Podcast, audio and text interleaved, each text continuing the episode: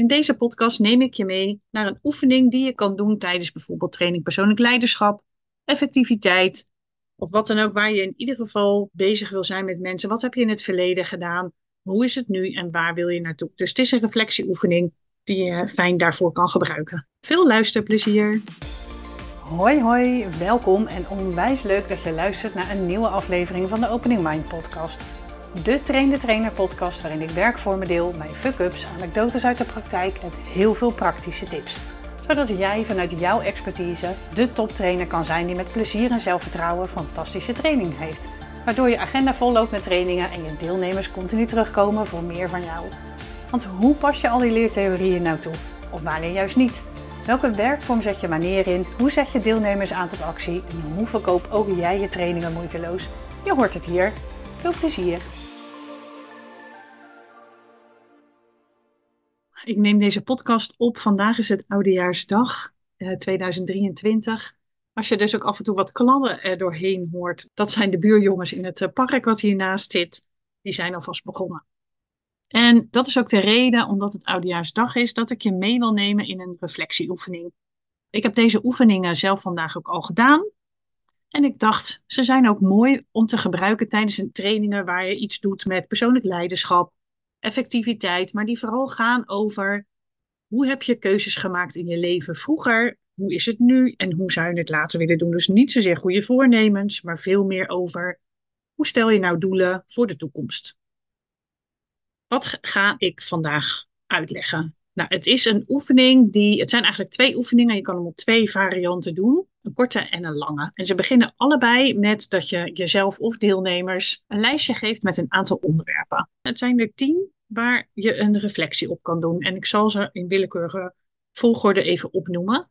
Het eerste is gezondheid, het tweede is relatie, het derde is je bedrijf of je werk, het vierde is je financiële situatie, je vijfde is gezin. Je zesde, vrienden en familie. Zevende, je persoonlijke ontwikkeling. Acht, je vrije tijd. Negen, je maatschappelijke bijdrage. En tien, lange termijn. Je hebt dus deze tien onderdelen. En hoe ik er vervolgens mee werk, is dat ik voor het afgelopen jaar gewoon per maand opschrijf wat is er gebeurd in die maand. Dus wat is er gebeurd op het gebied van gezondheid in januari, relatie, bedrijf of werk, geld, gezin, etc. Dit kan je tijdens een training persoonlijk leiderschap voor heel je leven doen of vanaf een bepaalde uh, tijdstip. Dat je zegt vanaf een jaar of twaalf, hoe heb je bepaalde keuzes gemaakt en waarom? Wat is er allemaal gebeurd?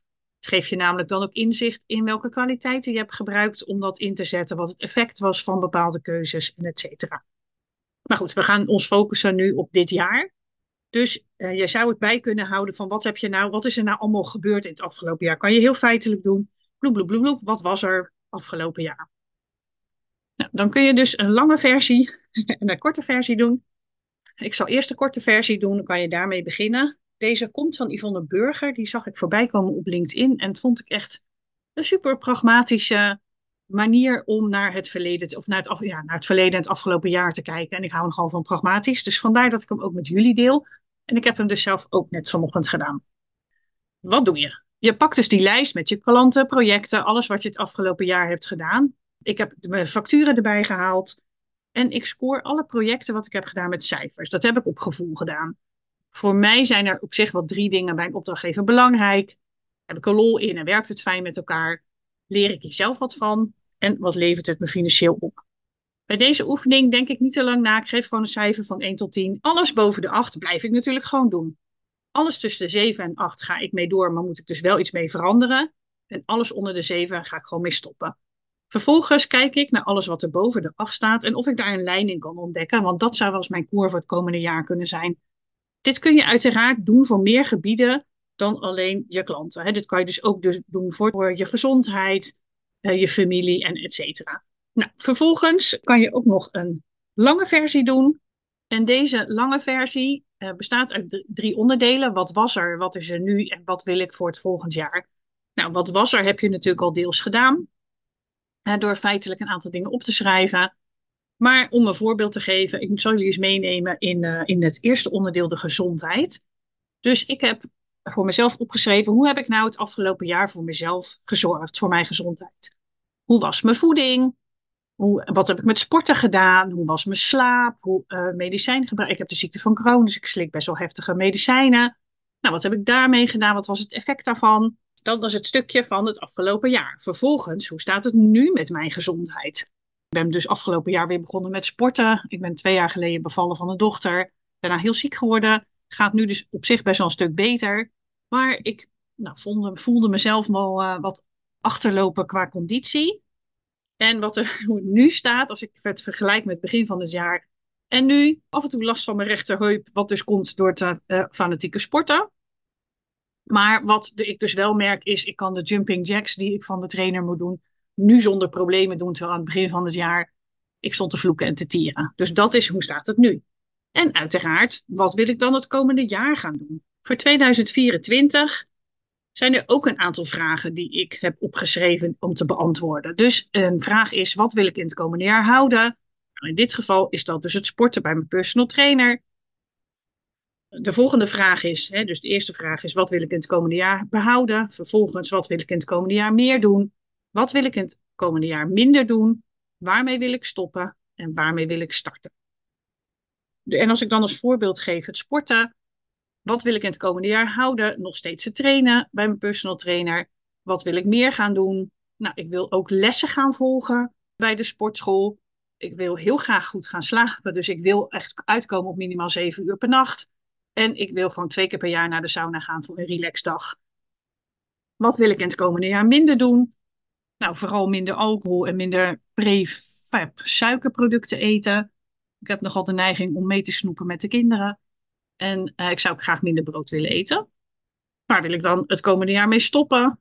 Nou, ik heb geen hele slechte gewoontes. Ik, ik drink weinig alcohol, ik rook niet. Ik eet wel chocola. Nou, dat wil ik in ieder geval minder doen, maar hoef ik niet mee te stoppen, want ik vind dat mijn leven ook nog wel een beetje leuk mag blijven. En uh, waarom wil ik het komende jaar starten?